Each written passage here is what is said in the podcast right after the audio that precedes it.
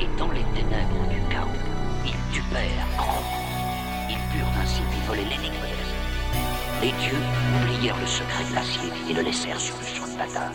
Et c'est nous qui l'avons trouvé.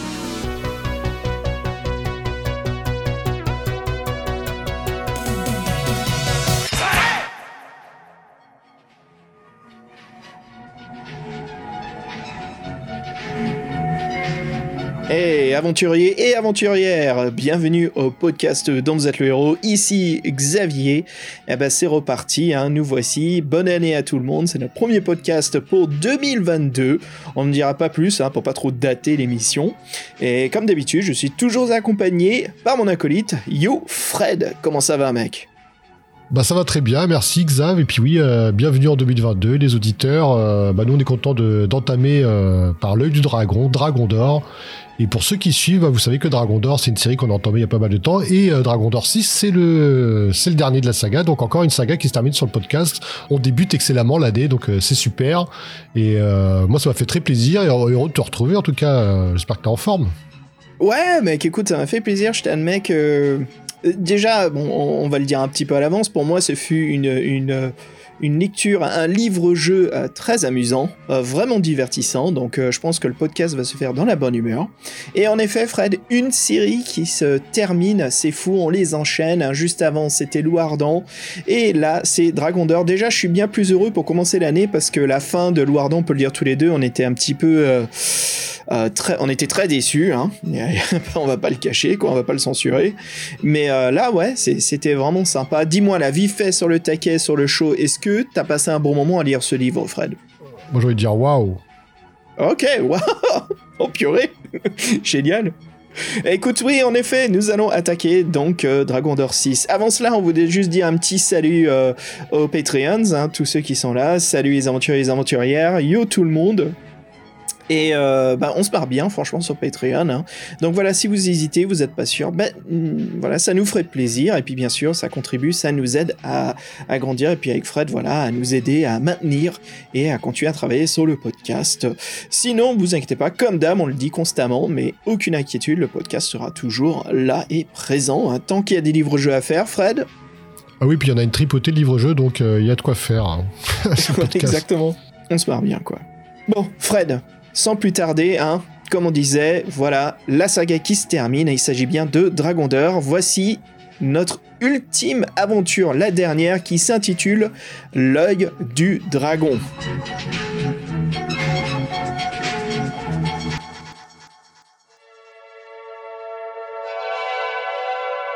Fred, avant de sauter justement dans ce quatrième volume, ou plutôt en France, sixième volume hein, de Dragon d'Or, il y a du courrier des lecteurs.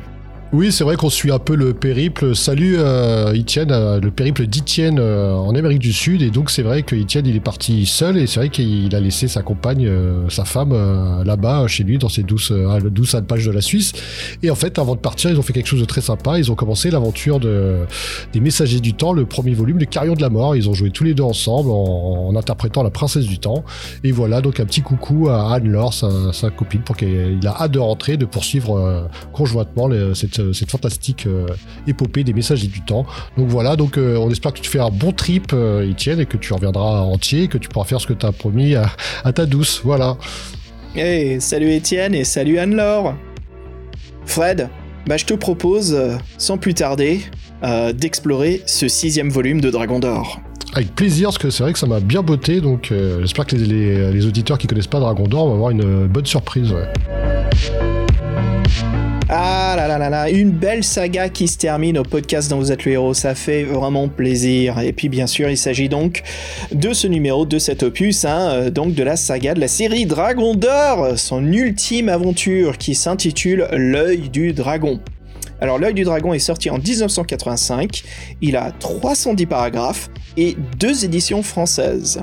Le titre sera abandonné mais heureusement voilà trouvable très facilement en occasion. Hein. Euh, c'est pas très coté donc euh, facile facile à trouver pour vivre une excellente aventure livre-jeu. Alors, le livre L'œil du dragon, voilà, son titre anglais est donc The Eye of the Dragon. Hein. c'est le même titre un fighting fantasy qui était sorti en 2005, soit 20 ans après euh, le dernier Dragon d'Or. Et c'est Ian Livingstone en plus qui en est l'auteur. Et il ne savait pas en fait que ça existait déjà, euh, voilà, ce livre-jeu. Ce nom-là, quoi, The Eye of the Tiger. The Eye of the Tiger. Ah, pardon. Oh merde, je veux dire The Eye of the Dragon. C'est à cause de la couverture française. Ouais, en plus, euh, bah oui, oui, c'est ça. Il y a un tigre, plus il y a un dragon. Je, je sais plus quoi penser, moi. Euh, oui, oui, je, reprends. Donc, the, Eye of the Dragon, voilà, hein, qui était donc écrit par Ian Hemingstone, qui est donc un livre qui arrivait bien plus tard dans la série. Euh, en France, bien sûr, on le connaîtra sous la, si je dis pas de bêtises, la troisième édition, qui sont donc les couvertures dorées à reflets. Et donc, le truc, c'est que voilà, qu'est-ce qui se passe en France? Bah, ça existe déjà. Qu'est-ce qu'on fait? Et eh bah, donc il y a eu un changement sur ce livre en France hein, de Ian Livingstone qui, sera donc pas traduit l'œil du dragon, parce que bien sûr ça existe déjà pour Dragon d'Or, ça sera l'œil d'émeraude. Alors, c'est vrai que c'est assez rigolo quand même, euh, cette façon de, voir ces différences-là dans les collections, parce que en, Angleterre ou en Amérique, euh, les Dragons d'Or, bien sûr, ils sont pas sous le même éditeur, hein, qui était euh, Puffin Books et compagnie, quoi. C'était, c'était même différentes collections l'habillage, les couvertures, tout est très différent. Mais nous, en France, en effet, quoi, c'est sous la même collection. Donc, il y a ce côté où il faut faire attention que les titres se répètent pas. Donc, des fois, il y a des hicks, comme ce qui a eu donc pour ce volume, ce qui est assez intéressant dans le monde, euh, voilà, le background, en fait, de la maison d'édition. Donc, l'œil d'émeraude, voilà, bien sûr, nous allons pas parler ce soir, mais donc de l'œil du dragon. Fred, question pop culture. Qu'est-ce qui ramène-nous donc en 1985 à la sortie de ce volume? Qu'est-ce que t'as à l'arrière là dans tes annales? Bah, j'ai un gros fantasme de, de, de joueur de roleplay qu'il avait peut-être loupé quand il était, parce qu'il était trop jeune. C'est Taram et le chaudron magique, un film des studios ah, Disney. Super dessin animé de Disney, ouais, oui. de la dark fantasy, on a déjà parlé de ce film. Euh, un gros bide euh, commercial. Euh, ça n'a pas du tout marché, ça s'est planté. ça, bon voilà, bref, ça arrive, même au meilleur, même à Disney. Et en fait, c'est vrai que ça dénotait un peu dans l'univers Disney parce que c'était très adulte et le grand vilain, il était vraiment méchant, méchant et effrayant, effrayant. Il n'y a pas de, il a pas de chanson pendant l'aventure, personne ne, chante. Et c'est vrai que donc c'est Taram qui combat le maître des épées. Euh, et c'est vrai que déjà, il, à cette époque-là, Disney c'était pas au beau fixe et ce, film-là c'était à limite euh, la faillite. Euh, et euh, c'est vrai que ce fut, euh, triste, mais bon, on connaît, ils ont réussi à rebondir. C'est vrai que ce film est devenu culte, surtout on disait pour ceux qui aiment beaucoup la dark fantasy. Après, faut pas exagérer. Moi, je l'ai, je l'ai revu et moi, ça m'a, j'ai trouvé que ça faisait plouf et que ça a très mal vieilli, que justement, je trouve que moi, ça m'a pas du tout impressionné. J'avais gardé un meilleur souvenir que ça. Bon, bref, ça c'est mon opinion personnelle. Et euh, c'est vrai que bon, il y a quand même un certain euh, succès d'estime et il restait dans la, mémoire collective, ce qu'il y a carrément à, Tokyo Disney, il a sa propre attraction, quoi. Donc il doit être la maison de l'horreur, je présume, quoi. Pour ça, ça, c'est sympa, par exemple. Mais donc voilà, si vous le resituez, 85, c'est euh, Taram et Chaudron Magique et la mascotte, c'est un petit chien qui ressemble à un Gepetto, quoi. Non, non, non, c'est un, un cochon. C'est un cochon. Oui, il y avait un chien, t'as raison. Oh, il y avait un chien Gepetto, mais il y avait aussi le cochon qui voit le futur dans sa réflexion. Exact. Ouais, le chat, bah le cochon, c'est le personnage le plus sympa du film. Ah, je me souviens que le, grand vilain là-dedans, il faisait fondre les gens. C'était un nécromancien en plus, euh, l'ennemi de, ce film. Et c'est vrai que là, on fait la liaison avec le, donc la fameuse couverture de, Dragon d'Or, donc la version française, la première, où euh, donc il y a un tigre sur la couverture, quoi, qui est, folle. Et euh, ce qui est bien dans Dragon d'Or, c'est qu'on a des artistes qui reviennent, et là, on a toujours le même dessinateur pour les couvertures. Tu nous en parles plus de ce, ce personnage qui nous accompagne depuis quelques temps maintenant. Ouais, bien sûr, c'est Bruno Eletori, hein, qu'on a déjà parlé depuis le, début de, la saga Dragon d'Or. Euh, donc voilà, qui est là depuis le début. Hein. c'est lui qui dessine cette couverture hein, du volume 6. Ça sera hélas, bien sûr, la dernière fois qu'on parlera de lui dans notre podcast, car pour les livres-jeux, voilà, il n'aura travaillé que pour les Dragons d'Or. Il ne fera plus jamais d'illustration pour un livre-jeu, et c'est bien dommage. Nous avons tellement aimé le retrouver ailleurs. C'est comme ça il aura laissé un sacré héritage dans le monde euh, des livres-jeux.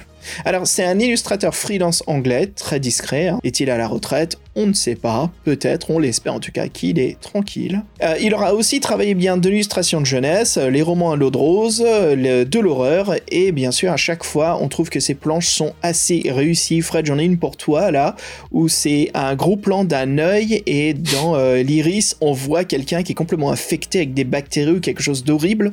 Et je me dis, mais on dirait un, film euh, que je verrais bien dans un vidéoclub en VR quoi.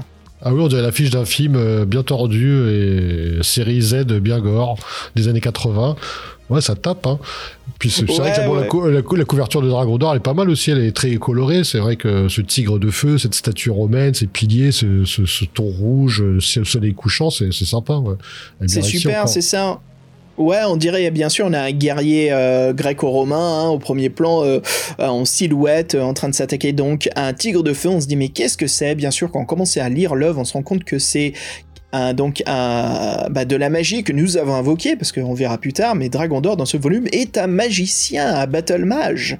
Mais ouais, Fred, tu dis bien les couleurs, hein. là c'est vraiment très prenant. On commence par un violet au sol qui va vers un dégradé rose jusqu'à un jaune euh, avec un très beau coucher de soleil. Vraiment, vraiment super, très intéressante. Et c'est vrai que la première fois que j'ai vu ce volume, Fred, j'étais pas pris du tout parce que je me dis c'est quoi? C'est une aventure gréco-romaine? On dirait plutôt la collection histoire ou peut-être pas choqué, mais ça m'a surpris en fait. Je me dit tiens, ah, bizarre cette couverture de l'œil du dragon de, Dragon d'Or. Ah, c'est vrai que ça m'a interpellé aussi, mais après j'ai rapidement compris euh, quand j'ai vu le pouvoir dans la liste des pouvoirs, je fais ah ok. Ouais, c'est en fait c'est ça. Dès qu'on lit les règles, on se dit ah on comprend mieux la couverture d'un coup. Et aussi, Fred, c'est bien une couverture qui existe dans l'aventure, qui est possible. Ah oui, ça c'est toujours euh, notable que les dessinateurs ils savent de quoi ils parlent. En tout cas, de, ils savent ce qu'ils dessinent et pourquoi? Et eh ben en parlant de dessin, si tu nous parlais justement oh, oh, oh, du dessinateur intérieur, qui euh, je crois que tous les deux on est euh, on est fan Fred, hein, si je me trompe pas. Ah oui, j'ai retrouvé son travail avec plaisir. Donc c'est le travail de Russ Nicholson, qui fait les, comme vous disiez, les illustrations intérieures. Euh, c'est vrai que lui, il aura eu des débuts difficiles dans les dans les années 110.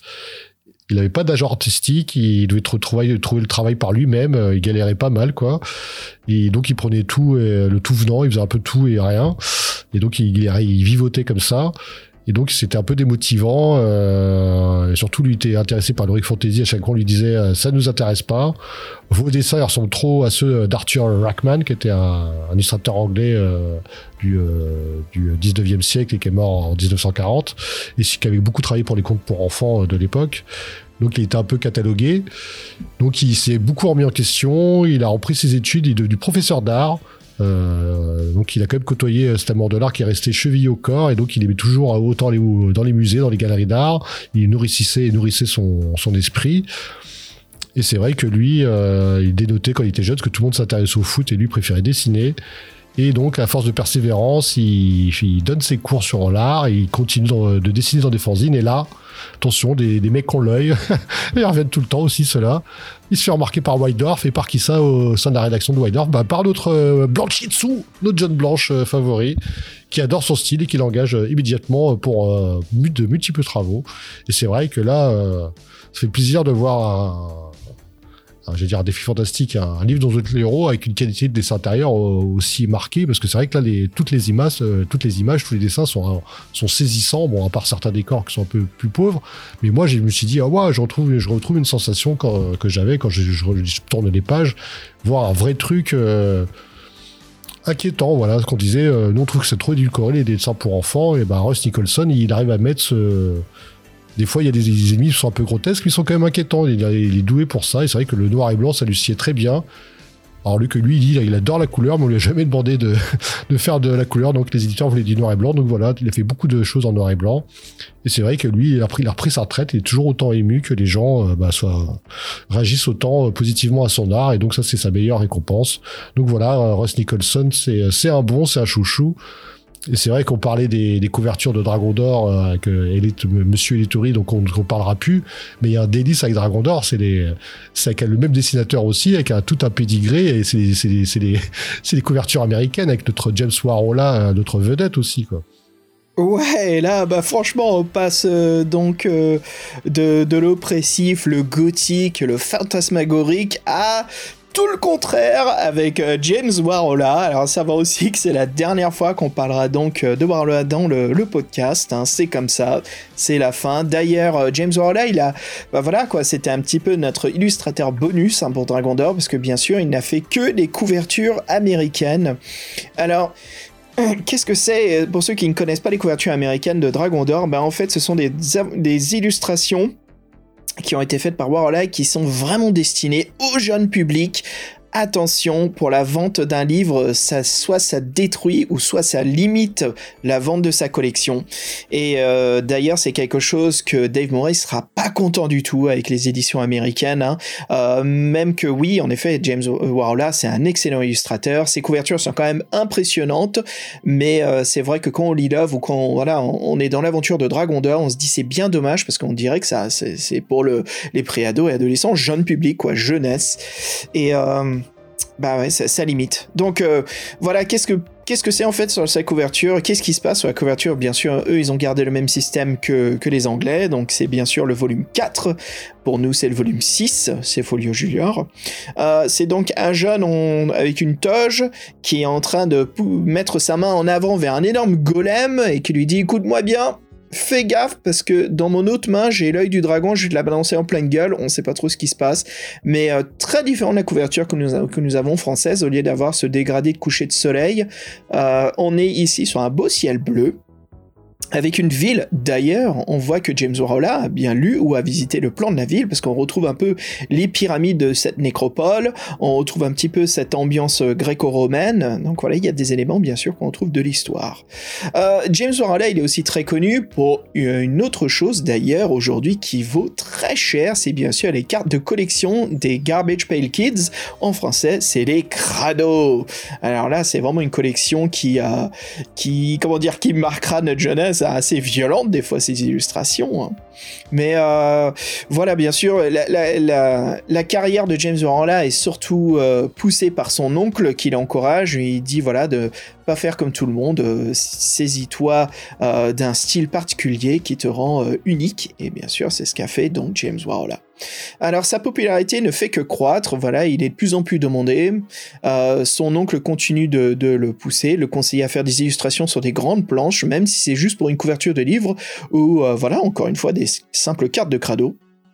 Et donc c'est ce qu'il fait, hein. il pourra ainsi vendre ses toiles aux riches qui adorent les tableaux en grand format, les accrocher dans leur salon et compagnie, comme ça quand il y a du champagne et tout à volonté, il y a une belle carte des crados avec euh, Fabien le Martien qui est en train de piquer une blonde avec un fusil laser qui fond un général sur le côté, bref voilà. Alors bien sûr James Orla dessine beaucoup moins maintenant, il a 66 ans et il est juste devenu consultant pour les musées d'art moderne, euh, voilà, d'Andy Warhol qui se trouve en, en Slovaquie. Euh, donc bien sûr, c'est facile quand, son oncle c'est Andy Warhol, de faire ce genre de métier.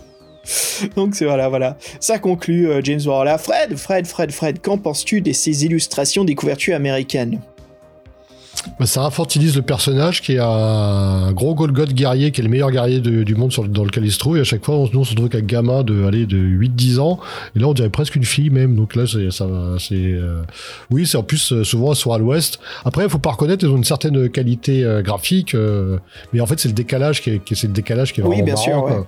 Oui, en effet, voilà, avec Fred, on est d'accord. On, dit bien sûr qu'il y a, une, qualité artistique, une approche euh, très impressionnante, mais bien sûr, ça limite son lectorat. Voilà, quoi. Si on continue, on parle justement donc de l'auteur, hein, euh, ce fantastique euh, Dave Morris. Fred, dis-nous tout. Oui, donc Dave Morris, forcément, on en a déjà parlé sur Dragon d'Or, et donc il est anglais. Tiens, c'est étonnant ça, tous ces auteurs anglais là, je comprends pas. Non, bon, on plaisante. Donc né en 57, donc il est toujours très occupé donc sur la fameuse série euh, Fable Lands. Et c'est vrai que donc euh, Dragon, Dragon d'Or, ça marchait bien en Europe, mais ça marchait pas du tout aux USA. Donc il, a, il, a, il a abandonné, il a fait autre chose. Et c'est vrai que juste avant, vous parlez de James Warlow, les couvertures américaines. C'est vrai que Dave Morris, il était pas du tout, alors pas du tout content. C'est vrai qu'il donc il a pas la langue dans sa poche. Et lui, pour lui, c'est euh, les couvertures, c'est la raison pour laquelle les livres ne sont pas vendus et ont fait des mauvais résultats aux USA. Et c'est vrai que quand il, quand il voyait euh, le garçon de, euh, les, des dessins de James Farley, il avait des, des réactions telles euh, un garçon en jupe, mais pourquoi? Il porte des chaussures de tennis, il a cette petite boule bleue, mais pourquoi? Le reste de l'image est bien, mais qu'est-ce qu'il fout ce garçon dans sa jolie petite robe? Ça n'a pas pu marcher. Donc voilà un peu ce qu'il pensait des couvertures. il, lui fallait, il lui fallait des Air Jordan, c'est tout, Fred. Non, mais c'est vrai que nous, on était morts de rire à chaque fois. Euh, description du bouquin, vous avez, ouais, vous êtes le meilleur combattant de ce monde, personne n'ose vous défier, vous, vous, êtes tellement, vous ennuyez tellement que vous prenez des aventures les plus difficiles. Et toi, tu te retrouves avec un gamin de 8 ans habillé comme. Euh, qui sort du repas où on parlait là, avec, les, avec, les, avec, les, avec les tableaux des, des crados en arrière-plan là. Donc euh, non, ça, ça, ça, matche pas du tout. Et donc c'est vrai que James là lui, s'en est, s'en expliqué. Donc il, il dira, euh, euh, l'éditeur américain Berkeley, euh, il paye pas ses chers illustrateurs, donc il, il lisait même pas le livre et ils, ils feront n'importe quoi. Euh, oh, il pensait aussi qu'il n'y avait jamais de filles dans l'illustration, donc c'était un peu réducteur, parce qu'il pensait que les éditeurs ne, les, pensait que les éditeurs pensaient que les filles ne lisaient pas ce genre de livre. On sait que c'est faux. Et, bah euh, et c'est vrai qu'on faisait une couverture la moins violente possible pour plaire aux grand-mères qui étaient celles qui achetaient les bouquins. Donc ceci explique cela. et Dave Morris les appelle les Bobby, les petits-fils des, des, des, mamies pareil, ils les appellent les Bobby. Voilà, donc les Bobby. Tu sais, il a, il a pas tort. Hein. Ces trois points qu'il vient d'évoquer, c'est vraiment des raisons euh, pour lesquelles ils ont fait des couvertures comme ça. Hein. C'est on ne veut choquer personne, on veut faire le plus de ventes. Et euh, voilà, quand on pense même pas à mettre une fille, malgré que c'est toujours un enfant différent, on mettra toujours des petits garçons sur la couverture. Aïe, aïe, aïe, aïe, aïe. Et c'est vrai que c'est vrai que donc c'est lui, il faut savoir, c'est lui qui a, qui a, insisté pour que Cross Nicholson fasse les dessins intérieurs, parce qu'en fait c'est vrai qu'il voulait concurrencer les, les Fighting Fantasy, être plus adulte, un peu mature, et c'est vrai que donc les, les couvertures, euh, ça faisait pas tatra avec euh, cette idée-là, et euh, donc c'est vrai que bah, l'éditeur a tout gâché. Et donc on reparlait aussi dans ce fameux homonyme euh, The Eye of the Dragon qui est sorti. Donc c'est vrai que c'est sorti. Euh, Dave Morris, il l'a vu ce livre. Hein. Il l'a vu livre de Ian Livingstone. Ian Livingstone ne se souvenait pas du sien, mais lui, il a vu celui de, de Yann. Et en fait, il a eu un peu au travers de la gorge. Et donc, en fait, il a, lors de la réédition de 2016, bah, il, il, a fait un dessin semblable. donc maintenant, ils ont le titre semblable et le dessin semblable. Donc voilà, c'est euh, la merde, pardon. Mais voilà, donc c'est vrai que la nouvelle couverture, euh, elle est mieux que celle que présentait James là et plus plus raccord, on va dire. Quoi. Ah ouais, ouais, ouais, bah en fait, c'est la même chose que l'œil d'émeraude hein, française hein, qu'on a. C'est donc un plan très serré sur le visage d'un dragon. Bien sûr, son, son œil est en plein, plein gros plan hein, sur la couverture. Euh, moi, je pense aussi c'est une façon très facile de recacher un livre qu'on a écrit il y a quelques années, quoi, Fred. Donc, quand Ian Livingstone sort le sien, toi, tu fais exactement la même chose, avec exactement la même couverture, exactement le même nom et tu le mets en vente dans les rayons, c'est sûr que bah, les grands-mères euh, qui veulent acheter leur livre pour leur Bobby, si elles vont se gourer, quoi, entre l'œil de dragon de Diane Livingstone et l'œil du dragon de Dave Morris. Et Dave Morris, il se frotte les mains, il fait Hey Et ben voilà, ça revient 20 ans plus tard. Enfin, j'en sais rien. Je, il se venge 20 ans plus tard, ouais. oui, il se venge 20 ans plus tard. je dis des conneries, bien sûr. Mais euh, en effet, quoi, nouvelle couverture, voilà, The Eye of the Dragon. Et d'ailleurs, j'ai juste envie de dire, euh, je suis pas fan de cette couverture. Je trouve qu'elle n'évoque rien du tout du monde euh, euh, grec, aquatique que l'on vit à travers l'histoire, et je trouve que c'est vraiment dommage qu'il ait refait une couverture semblable, au lieu justement de, rendre son volume unique comme il l'est. C'est dommage, c'est dommage. Mais bon, bref. Euh, et puis voilà, on finit sur euh, la traductrice Lola Tranek Doubled. Alors, euh, espérons qu'elle ne fut pas une mauvaise expérience hein, pour Lola Tranek Doubled, hein, car L'œil du dragon fut le seul livre-jeu qu'elle ait traduit. Alors, comme la majorité de ses collègues, hein, on ne sait rien à son sujet, très prolifique dans les années 70 et 80, mais Lola, voilà, ne fait plus parler d'elle. Elle a beaucoup travaillé pour les éditions Gallimard, et elle est surtout connue pour son travail pour Sa Majesté des Mouches. Alors, qui est Dragon d'Or? Ah bah dans celui-ci, comme je disais, c'est un Battle Mage, voilà. Donc euh, Dragon d'Or, ce héros sans peur, mais qui a la possibilité de fuir pendant les combats On pourrait croire que c'est un enfant euh, quand on voit les couvertures, mais non, vous êtes bien aventurier, euh, mature, voilà, qui impressionne ses ennemis les plus redoutables, et je dirais même que ce Dragon d'Or, dans ce volume, Fred, il a un côté un petit peu sadique, ou un petit peu égo assez massif, quoi. Il y a des répliques de dedans qui m'étonne un petit peu. Euh, donc vous allez voir. Hein. Trois caractéristiques pour notre héros, hein. bien sûr, qui le caractérise l'endurance, l'habilité et le pouvoir psy. Alors, pouvoir psy pour gagner, pour garder, bien sûr, son sang-froid hein, dans les occasions bien difficiles. J'ai une question, ouais. tu l'as utilisé toi le pouvoir psy dans ce, dans ce bouquin? Jamais je l'ai utilisé pendant ce volume. Ah non, pouvoir psy. Dans le, mais, dans le, mais dans le bouquin précédent, c'est déjà la même chose. Donc ils ont gardé les règles, mais sans. Euh... Non, non, jamais je l'ai utilisé, non. Aïe, aïe, aïe. Ce qui est intéressant, c'est que bien sûr, on sait lancer des sortilèges, mais rien de complexe ou euh, d'assez euh, bien réfléchi. Je suis désolé d'un peu, un peu dur avec des Maurice, mais euh, je dis ce que je pense. C'est juste, on a une liste de sorts, on peut les invoquer qu'une seule fois. Si je me trompe pas. Et voilà, c'est tout. Donc, euh, il faut les choisir au bon moment. Pourquoi pas C'est quand même sympa. Mais euh, je mec, euh, Fred, je crois qu'on aurait préféré un système de jeu un peu plus complexe.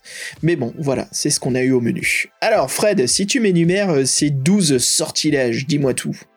Oui, donc rapidement, on a la, star, le tigre de feu, celui de la couverture. Donc on a un tigre de feu qui veut absolument combattre, donc il combattra vos ennemis. la confusion, ça, ça permet de, d'abrutir un ennemi qui est un peu idiot euh, pendant, pendant une situation. La bourrasque, comme son nom l'indique, ça fait un vent dont vous pouvez choisir la direction. La télépathie, ça nous permet de... Ça marche que sur les humains, c'est dans un rayon de 10 mètres. Le bouclier d'esprit, ça c'est la protection contre l'hypnose ou contre le contrôle de volonté, euh, ça peut servir.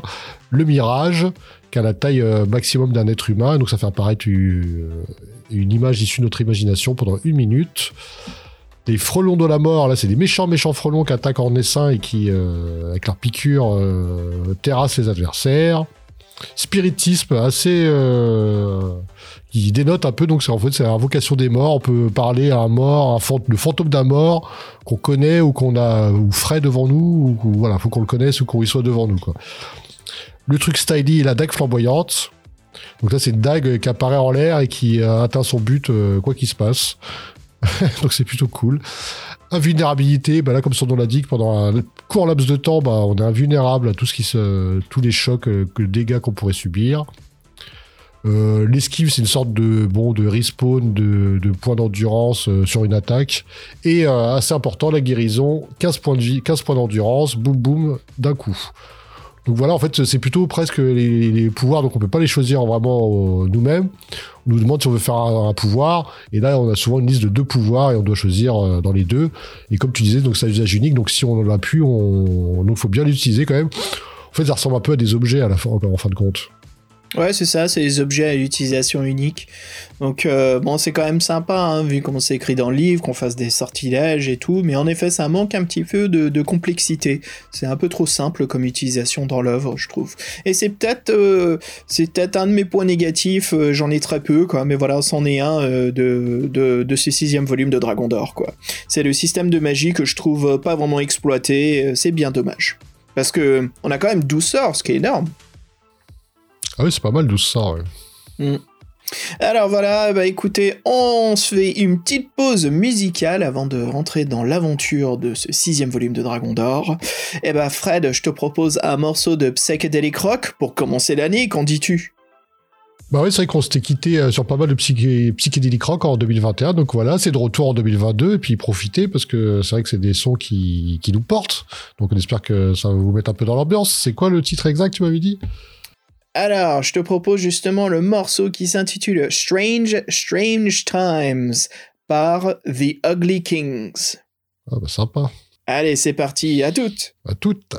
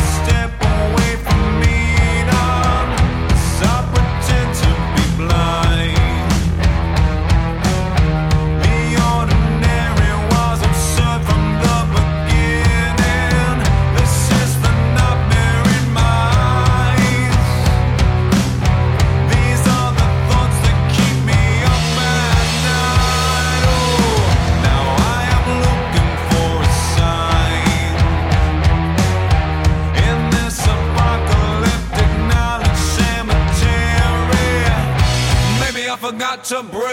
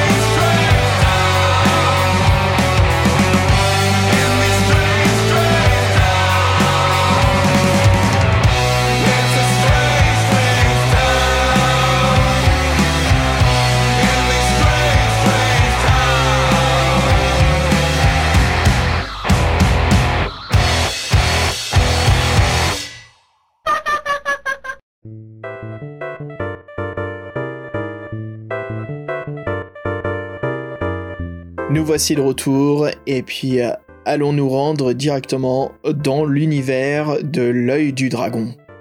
Oui, alors qu'est-ce qui vous attend, cher auditeur Euh, bah, faut si vous faire un peu l'historique, le background, le synopsis, qu'est-ce qui se passe? Donc en fait, là, il y a Talios, une ville qui était à qui a disparu, à moitié, qui était à moitié engloupie, qui refait surface avec la marée. Mais surtout, là-bas, on a retrouvé une puissante relique, l'œil du dragon. Euh, par une, elle a été retrouvée par une expédition dirigée par Maître Gyrius.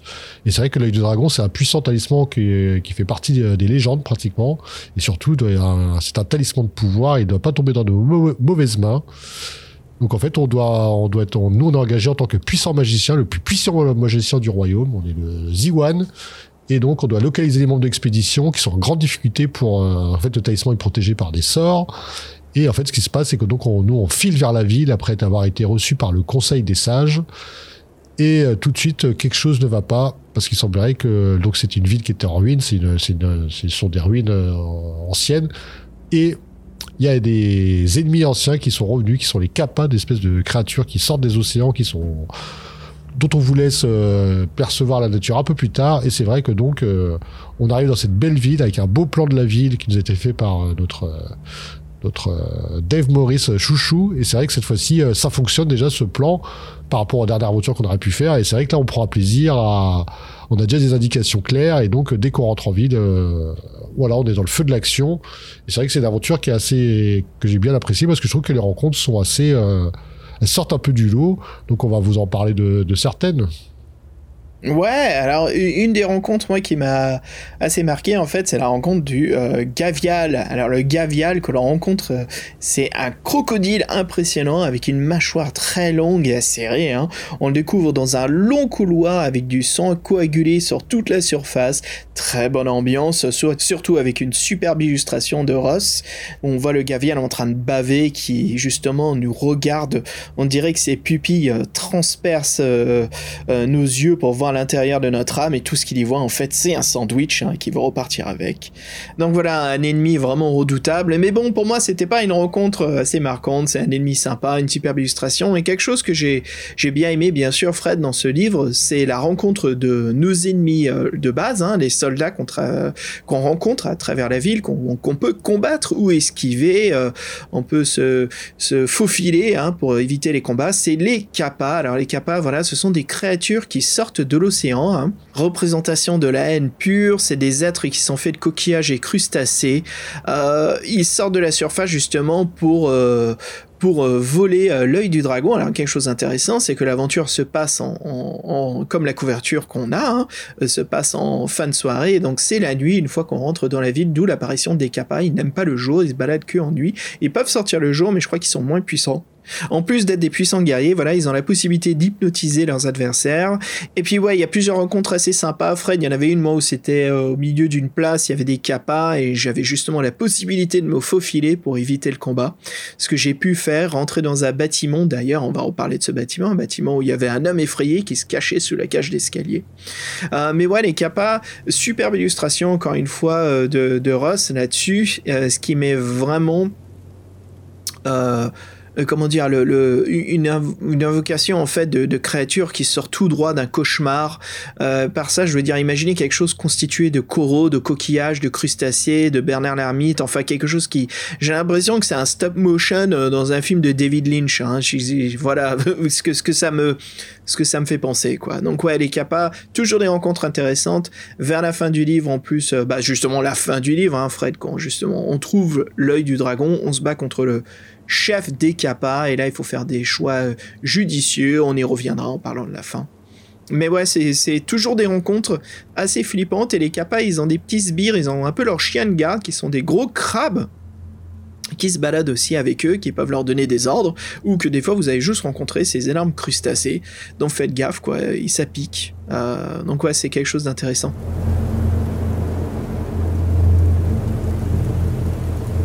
On peut parler un petit peu de ce côté aléatoire du début de, chaque combat. Tu sais, donc ce qui se passe, les auditeurs, c'est, c'est avant de commencer un combat, euh, euh, donc euh, Dave nous dit lancer 2 dés et puis allez donc voilà au paragraphe enfin à la partie du paragraphe d'où votre résultat. Donc si vous avez fait entre 1 et 3 vous en prenez plein la gueule vous faites pas de dégâts. 7 8 voilà moyen moyen. Et puis sinon troisième voilà vous vous faites plus de dégâts.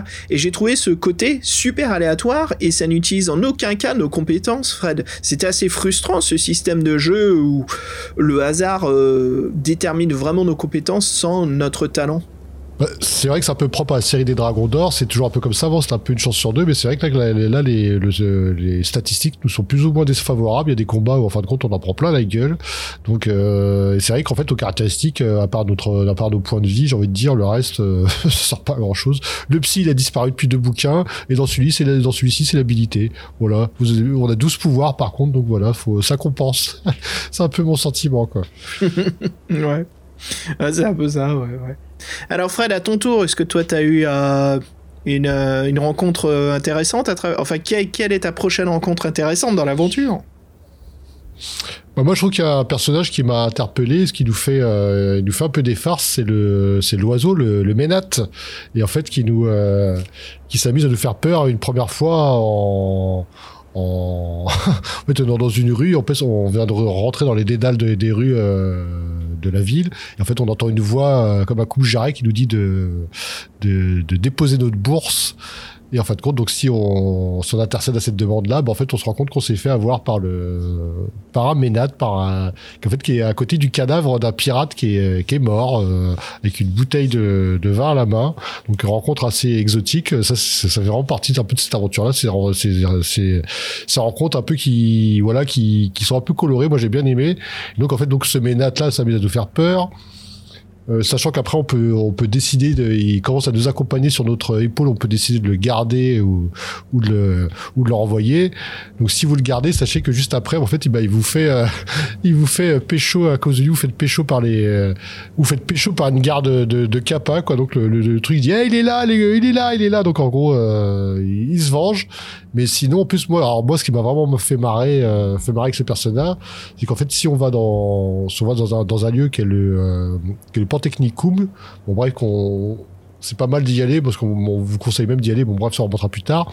Et en fait, en fait, on, nous on a une espèce de, on a une espèce d'anneau dans l'aventure qui nous accompagne, qui est un anneau de lumière qui sert bien parce que tout se passe dans la nuit, dans cette cité crépusculaire, euh, et qu'on est juste éclairé par la lune. Et c'est vrai qu'il y a beaucoup de bâtiments abandonnés, beaucoup de sous-sols. Donc euh, on a un anneau de lumière, euh, ça tombe bien.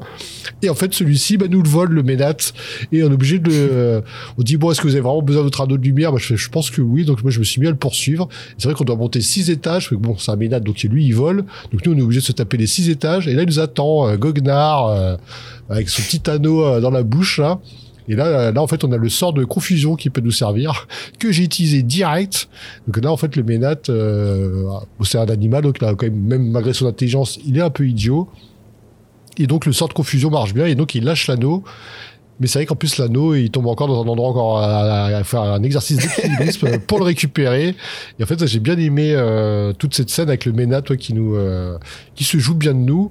Il semblerait qu'on puisse en faire notre, euh, qu'on puisse le garder un petit peu. Mais dans ce cas-là, il a, il, il a un destin, un destin, un destin funeste, il me semblerait. Ouais, je crois qu'il meurt, donc c'est assez triste. Tous les deux, on l'a pas fait. Donc voilà, le Ménat est bien vivant. Je pense que ça plaira à Fabien de savoir les choix de nos quêtes.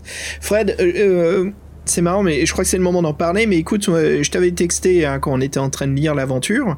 J'ai fini euh, ce livre de Dragon d'Or assez rapidement, une soirée, mais vraiment en très peu de paragraphes. Je me suis dit, tiens, pourtant j'ai tout réussi, tout va bien.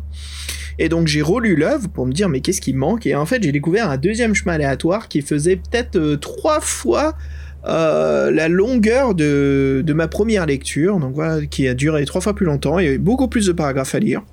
Et j'ai rencontré une ménate de deux différentes façons. Dans mon chemin, ce que je qualifierais de long, c'est la même rencontre que j'ai eue avec toi.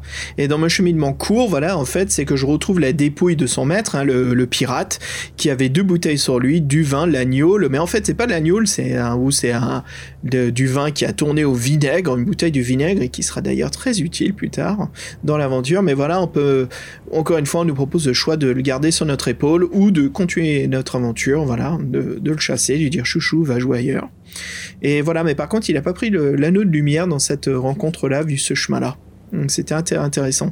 Ce que je trouve cool, ça veut dire que quand Dave Morris il écrit son livre, c'est comme s'il y avait euh, une seule euh, voie du destin. Il y a des rencontres euh, qui arrivent à certains moments de l'aventure, et donc bien sûr, vu nos choix, c'est qu'on arrive à ces moments de rencontre, hein, vu les lignes de destin qui arrivent tous à ce moment-là, bah, tout dépend de les rencontres, ça va être différent, ça va se passer autrement par rapport au chemin qu'on a pris. Et je trouve ça vraiment intéressant dans un livre dont vous êtes le héros, parce que quand on relit l'aventure, c'est pas comme si on redécouvre que des nouveaux lieux, mais on retrouve aussi des rencontres qu'on a déjà fait, mais qui vont se passer différemment vu nos choix ou vu comment on arrive euh, dans cette séquence. Donc euh, très beau boulot. Et voilà, je, vais en revenir un petit peu sur les moments clés, ce qui se passe là-dessus. Mais euh, Fred, est-ce que pour savoir quel chemin t'as pris, soit le court ou soit le lent, est-ce que euh, comment est-ce que t'as résolu ton problème pour aller sur l'île où se trouvait le, cap à chef qui allait euh, qui allait justement traverser la barrière de Maître Girius Comment t'as pu t'y rendre? Voilà, alors en fait, moi au début j'étais j'étais parti sur le chemin long. Et, euh, c'est pour euh, sur le chemin long, donc je, je passe les détails, mais en fin de compte, je me suis retrouvé dans une impasse du jeu. Parce qu'en fait, les impasses du jeu, là, c'est carrément, je pense, un problème de la traduction. Euh, après un combat, euh, après un combat contre les gnomes gluants, je sais pas si tu les as rencontrés dans la version Oui, française. j'ai eu la même chose. J'ai eu la même chose. Et en fait, ouais. euh, ils te disent, bah, si vous battez un un des deux, deux gluants, rendez-vous à tel paragraphe, on y va. Donc là, le combat est un peu moins difficile. Mais en fin de compte, il nous dit pas euh, où est-ce qu'on doit aller si on gagne. Donc, on- Ouais, et l'aventure s'est arrêtée là d'un coup, donc euh, je me suis dit merde, je vais en ligne pour essayer de trouver une Ah, solution ou ah, il y a quelque chose. quoi, En fait, il n'y avait pas d'errata pour ce, pour ce cas-là en français, mais oui, euh, c'est vrai que j'ai. Il y, avait, il y avait une solution, oui, ça y a une solution. Mais euh, moi, j'ai pas trouvé d'errata pour ce passage-là, donc ça m'a un peu étonné euh, que personne n'en parle. Et moi, j'étais très frustré. Et, euh, et j'avais senti le coup venir parce que j'avais gardé un, un chapitre Carrefour où euh, en fait, bien justement, on était, euh, on me proposait de descendre l'allée des Sphinx et ou bien de me rendre vers les Sphinx, ou bien de m'arrêter euh, devant une demeure bourgeoise. Et ça m'avait intrigué parce que je me dis, bon déjà elle est pas sur le, elle est pas sur, sur le plan, et il insistait un peu. Mais comme euh, au début ils avaient mis, un peu des temples ou des bâtiments qui étaient un peu des pas vraiment des pièges, mais c'était pas forcément euh, obligatoire d'y aller, euh, j'y- étais pas rentré. Mal m'en a appris qu'en fait le, la maison bourgeoise près de la- l'allée des Sphinx, c'est l'endroit où il faut aller pour finir l'aventure, parce que c'est là-dedans qu'on récupère des objets très importants. Et nous, on fait bah, des rencontres et, le ton est donné tout de suite, avec une statue inquiétante dehors et ce mec à l'intérieur. Quoi. Ouais, absolument. Donc, euh, on peut même parler de cette demeure. Quand on rentre, voilà, il y a un homme déjà apeuré euh, qui tremble, qui a perdu son ami, euh, qui se trouve sous le. Je crois que c'est sous un escalier. Je suis pas sûr. Il est dans la demeure en tout cas. Il bouge plus. Et c'est à nous de se balader dans cette demeure. Et en fait, à ce moment-là, c'est là où on peut vraiment dévier donc et choisir un petit peu ces deux routes de destin dans l'aventure. C'est soit le, le chemin où nous allons résoudre notre problème donc euh, de, de fin de jeu avec soit une pomme dorée qui est en fait un fruit ensorcelé ou soit avec un objet magique qui est donc un bateau dans une bouteille. Et Fred, toi t'as dû résoudre euh, le, le jeu de quelle façon? Bah, moi, j'ai trouvé la pomme en fait. Ouais, de même. Donc ça, c'est le chemin court. Et euh, quand j'ai refait l'aventure, bien sûr, c'est le chemin lent avec un bateau dans une bouteille. Et euh, ça m'a bien étonné la différence. Donc en effet, ici, Fred, je te parle un petit peu de... Bah tiens, je te laisse parler justement de, de la pomme ici. Qu'est-ce qui t'est arrivé, toi, dans, cette euh, demeure bourgeoise? En fait, c'est ça. Donc, on rentre, elle est comme abandonnée. euh, Donc, euh, il y a une grande statue d'un combattant à l'entrée dont on se méfie. Donc, on tombe sur un, pauvre air à l'entrée, complètement. En fait, le mec a notre âge, donc la trentaine, mais il est complètement effrayé. Il est devenu euh, tout. Il a vieilli avant l'âge. Il est tout blanc. Il est. Il pas de dire qu'il a perdu un de ses amis, que cette maison, en gros, euh, c'est une damnation. euh, voilà, il est voué à la mort. Donc bon, on n'en tire pas plus que ça, et donc là, on a plusieurs choix. Donc en fait, l'intéressant, c'est de monter à monter à l'étage.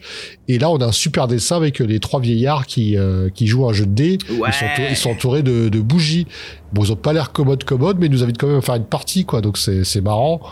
Et euh, bon, le choix, le, le choix qui n'est pas évident, mais le bon choix, en fait, compte, c'est de, c'est de souffler les bougies, parce qu'en fait, eux, ils sont représentés par les bougies. Donc, euh, dès que vous en déteignez une, ce qui est bien, c'est que les trois et les deux autres, ils commencent à vous, euh, à vous suppli- su- supplicier de, crier grâce pour pas qu'on les, qu'on souffle les bougies. Mais là, c'est vrai que là, Dragon d'Or, il le fait un peu avec euh, un petit peu de, De sadisme, hein ouais, un petit peu de sadisme là-dessus, c'est vrai. Ouais, bon, il y a... y a- après, c'est des, des méchants méchants. hein. Oui, oui, oui, bah ça se voit parce qu'ils sont tracés dans un pentacle avec des bougies qui sont à l'extérieur. On se dit, oh là. Bien sûr, ce qui est sympa, c'est qu'on peut jouer avec eux. euh, donc, on peut jouer à des jeux, bien sûr, qui sont pas vraiment à notre faveur, quoi. Donc, c'est c'est assez rigolo, quoi. Euh, et euh, Fred, à la cave, t'as rencontré le Kraken? Oui, c'est ça en fait. donc eux, euh, le, but c'est qu'ils nous donnent un objet qui est une, euh, ardoise pour une entrée aux arènes. donc il y a des arènes dans la ville. Et c'est vrai qu'en fait il faut continuer l'exploration. Et là on tombe dans la, on va à la cave et là on tombe sur euh, sur un cadavre frais déjà et euh, avec deux fioles sur lui, une qui nous servira très bien. Et quand on, va à la cave, et là on tombe, on tombe sur un coffre défendu par un kraken. Un joli dessin, euh, bien flippant, le kraken. Bon, pas énorme comme on pourrait penser, mais un bon, un bon gros ennemi avec une bonne endurance quand même. C'est l'ennemi le plus puissant que j'ai rencontré moi dans l'aventure. Et là, au miracle, aux joies, aux, euh, victoires, trois objets dans le, dans le coffre, une tabatière, une grenade, le fruit, et donc une pomme d'or. Qu'on nous propose tout ça d'utiliser euh, tout de suite. Donc euh, dans le tabatière, c'est marrant, c'est qu'il y a- un cri, qui, il y a une espèce de, de cri strident qui, qui en sort quand on l'ouvre. C'est marrant. La grenade, je- il me semble qu'elle nous tue, c'est un poison, et donc la pomme d'or, euh, bah, en fait, faut la conserver. euh, vous saurez pour, pour la fin de l'aventure, tout simplement. Ouais, et encore une fois, c'est des objets- enfin, sauf la tabatière avec le bruit hurlant. D'ailleurs, euh, il y a deux de ces objets qui sont intéressants. Il y en a un, c'est juste un pierre, je pense c'est la grenade, parce que quand on le bouffe, on rencontre quelqu'un qui nous dit qu'on a un fantôme et ça fait des siècles qu'on est mort. Ha ha, la bonne petite blague Dave Morris, hein. wink wink. Euh, mais euh, ouais, donc bien sûr, le truc à la con, c'est si on veut déguster la pomme d'or, on se rend compte que ça nous fait pousser des ailes, et voilà, c'est fini, il n'y a plus de sortilège. euh, et Dave nous écrit justement autant la bouffer pour pas perdre le fruit. mais la tabatière qui sera très pratique pendant notre passage à travers les arènes. Euh, écoute, je vais parler du chemin lent, Fred. Euh, dans le chemin lent, en fait, euh, c'est ce que j'avais fait mon deuxième jeu, c'est je me suis rendu compte sur la carte, on voit à côté de l'entrée, il y a un temple des épreuves ou des énigmes, et euh, je suis allé dedans, et en fait, je suis arrivé devant une porte avec une note de musique, et je pouvais rien faire d'autre. Je me suis dit, bon, je ressors, je continue, et je suis tellement habitué à lire les, les livres-jeux que je sais que je vais pas y retourner. C'est ce que je me dis dans ma tête. Je me dis, bon, bah, c'est foutu, j'ai raté l'objet, tant pis pour moi. Tu sais, je suis tellement engrainé euh, je deviens défaitiste à cause de Ian Livingstone dans ses livres parce Ah que oui, je sais que c'est one true way voilà c'est si j'ai pas fait ce qu'il faut je suis fucked et en fait Dave Morris c'est tout le contraire et ça j'ai adoré dans ce livre si je peux en parler là c'est euh, Dave Morris nous, nous propose de revenir à des lieux que nous avons déjà explorés. Il laisse toujours la ville ouverte. C'est du vrai jeu de rôle. Il faut trouver des objets. Et c'est sympa des fois de trouver la serrure sans avoir la clé, mais en sachant que bien sûr on peut trouver la clé. C'est un peu du, du euh, ben voilà. Il nous prépare un petit peu. Il dit ok voici ton obstacle. Maintenant tu sais ce qu'il faut chercher. Et je trouve ça super quoi comme euh, comme façon d'écrire un livre-jeu. C'est top. Alors euh, bien sûr pour pouvoir ouvrir cette porte il faut trouver une harpe. On en a parlé un peu plus tôt. T'as rencontré toi Fred la personne avec la harpe? Ou le ou la façon dont on obtient la harpe? Parce que c'est assez c'est assez compliqué quoi. C'est pas aussi facile. Hein Ou- Oui, bah en fait, moi, dans la... donc moi, la première fois, j'avais zappé la maison bourgeoise, j'étais tombé sur les sphinx, qui m'avaient, euh, qui s'étaient réveillés, euh, qui m'avaient euh, parlé de façon cryptique, avec des énigmes. Et c'est marrant parce que Dragon Nord dit bon bah, vous êtes gentil mais là bah, ça m'aide pas du tout. Bon, ils font bon bah tu venais de plus euh, trivial, bah, il faut que absolument que t'ailles au Port-. Pantechnicum qui est un grand bâtiment où je- de- que j'avais esquivé moi pour pas parce qu'il y avait des je me suis dit bon moi je vais aller au palais d'où est retenu euh, notre notre ami notre le savant où je m'étais pas arrêté mais en fin de compte j'y suis allé et c'est là qu'en fait oui euh, tout est c'est une espèce d'ancienne bibliothèque euh, ravagée par les âges euh, par la- et donc en fait on, cherche quelque chose qui a été préservé et là la seule chose qui a été préservée qui, est- qui est située en hauteur dans un coffret euh, résistant à tous les chocs c'est une harpe effectivement ouais. Hmm. Et donc voilà, on récupère cette harpe et bien sûr, voilà, ça nous permet de et là on est vraiment au centre de la ville, donc on peut bien sûr ressortir, revenir vers l'entrée de la ville et là rentrer dans le temple des épreuves. Il y a même une façon souterraine d'y aller via un toboggan, il se passe pas mal de choses.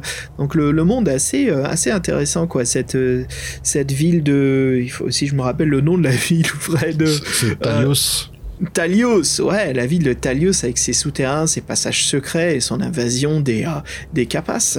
Et voilà, donc on retourne dans le temple, bien sûr, je joue la harpe, c'est qui ouvre la porte et ce qui révèle un diamant, voilà, bien sûr, j'utilise, euh, je crois que c'est la, harpe qui peut être utilisée, je, je risque de confondre, je suis désolé si je fais des erreurs là-dessus, j'essaie au mieux de mes capacités de me souvenir, hein, parce que lisant le livre deux fois avec pas mal de choses, il m'en arrive des trucs, il y avait un cristal, Fred, qui s'est brisé et à l'intérieur il y avait donc euh, le baron Crick, on pensait que c'était donc un, casque sur cette personne, un casque d'insecte, mais en fait non, c'est un insecte, c'est une énorme sauterelle, voilà, dans une cape euh, noire, euh, qui a un gant euh, argenté qui brille, et voilà, et bien sûr, il nous dit, tu m'as libéré, bah viens, viens, je vais te proposer quelque chose dans ma chambre au trésor, et là j'ai trouvé ça un puzzle bizarroïde, intéressant, sadique, je veux dire, hein, on arrive à la chambre et il nous dit, voilà, il attend qu'on rentre et on a le choix. Est-ce qu'on y va Est-ce qu'on n'y va pas Je me dis, bon, tu sais quoi, c'est sa chambre. Je vais attendre qu'il me propose d'y aller euh, au lieu de pénétrer. Et, euh, et puis en fait, euh, quand on rentre dans la, dans la chambre, euh, enfin quand on attend, bah, on crie, dit Ah, c'est gentil, je vois que tu as attendu pour pas voler mes, euh, mes, mes trésors. Et puis, mais par contre, euh, t'as essayé de voler mes trésors? Et il veut nous buter. Je me dis, mais merde, je crois que j'avais réussi le puzzle. Donc il y a un énorme combat, assez intéressant, un combat qui mélange des coups avec de la magie. C'est marrant parce qu'au bout d'un moment, on court après le baron Crick, le baron Crick nous court après, on le pousse euh, de haut de- d'un escalier, mais il rebondit vu que c'est une sauterelle. À la fin, je crois qu'on arrive à le pousser assez pour que pour qu'il se retrouve dans la merde et voilà, euh, il est mort et on peut justement piquer le gantelet argenté. Euh, qui est comme un bouclier qu'on rencontre dans le jeu un peu plus loin, Fred. Mais le le- les gants argentés, c'est dingue en fait. Euh, N'importe quel combat, si on roule un 6, on reçoit aucun dégât. C'est-à-dire, je comprends pas. Ah oui, oui, oui. Bah, euh, Ouais, sur les dégâts qu'on doit recevoir. Ah oui, donc, voilà, oui, si on euh. insiste. Et bien sûr, un diapason qui était accroché à son cou. Euh, ok, c'est cool. Euh, très bien, bon, un diapason. J'avance et... euh, ah, voilà, je suis en train d'inverser, je comprends ma confusion de tout à l'heure. En fait, la harpe servait à briser le, le cercueil, la prison de, cristal où il y avait le baron Crick. Et après, le diapason nous sert à rentrer à travers cette porte où il y avait la note de musique, Fred. Voilà.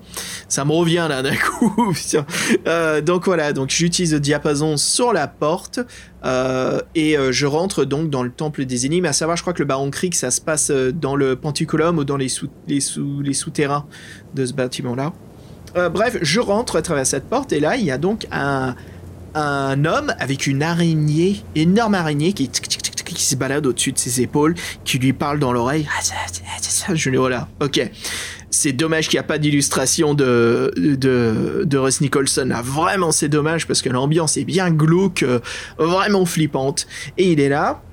Et bon, il y a plusieurs choix. Déjà, euh, tu te rends compte que Crick, c'est son pote parce que si tu portais sur toi les gantelets d'argent, il sait que tu as tué Crick. Et donc, euh, il va vouloir t'attaquer. Mais si tu les as pas, il te propose un jeu.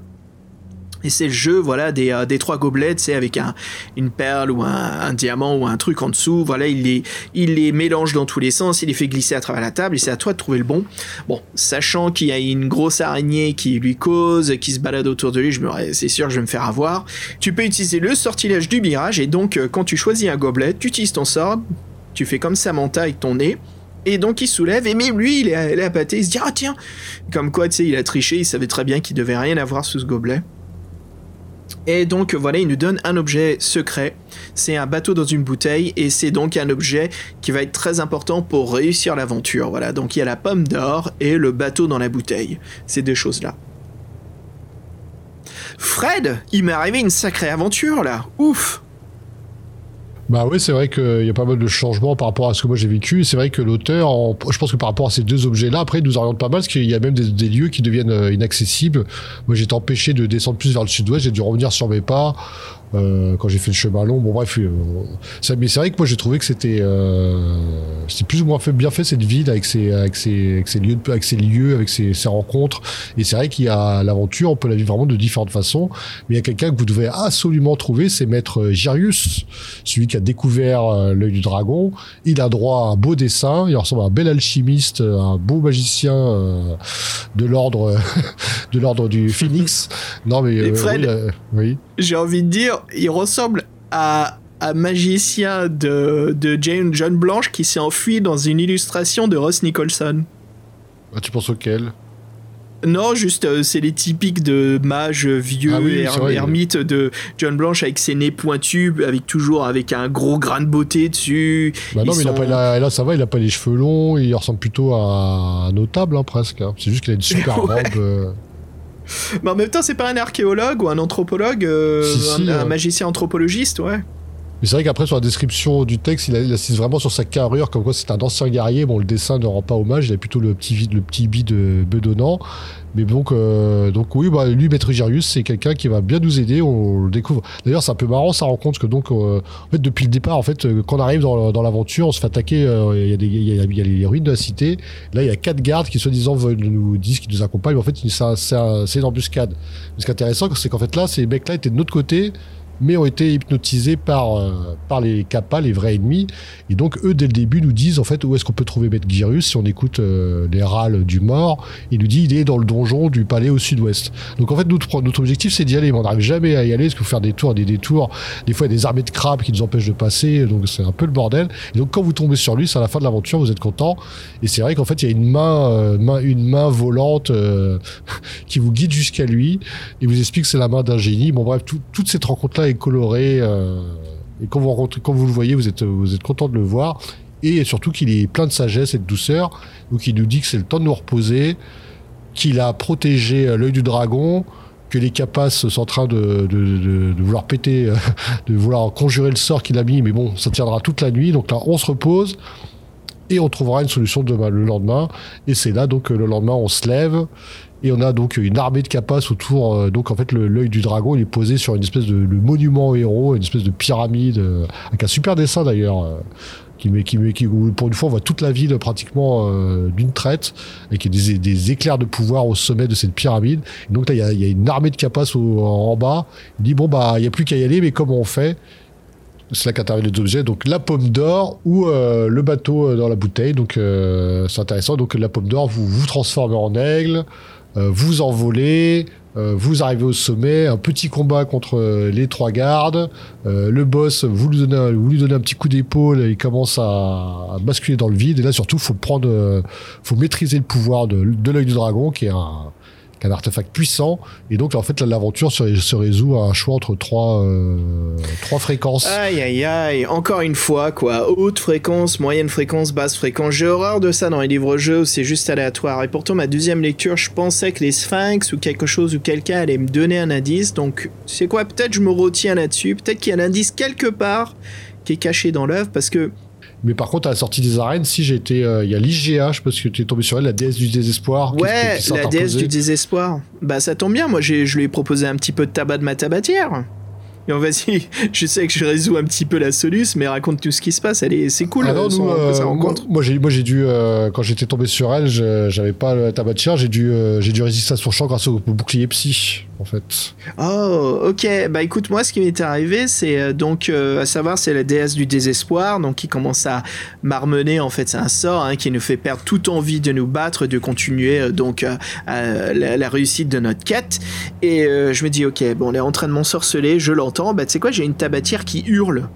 Donc c'est, j'imagine, sais, c'est le truc classique quand quelqu'un parle et t'as envie de lui parler au-dessus, tu fais là là là là là. Donc j'imaginais bien ça, quoi. Dragon d'or, peut-être qu'à cette fois-là, cette ressemble donc à la couverture américaine.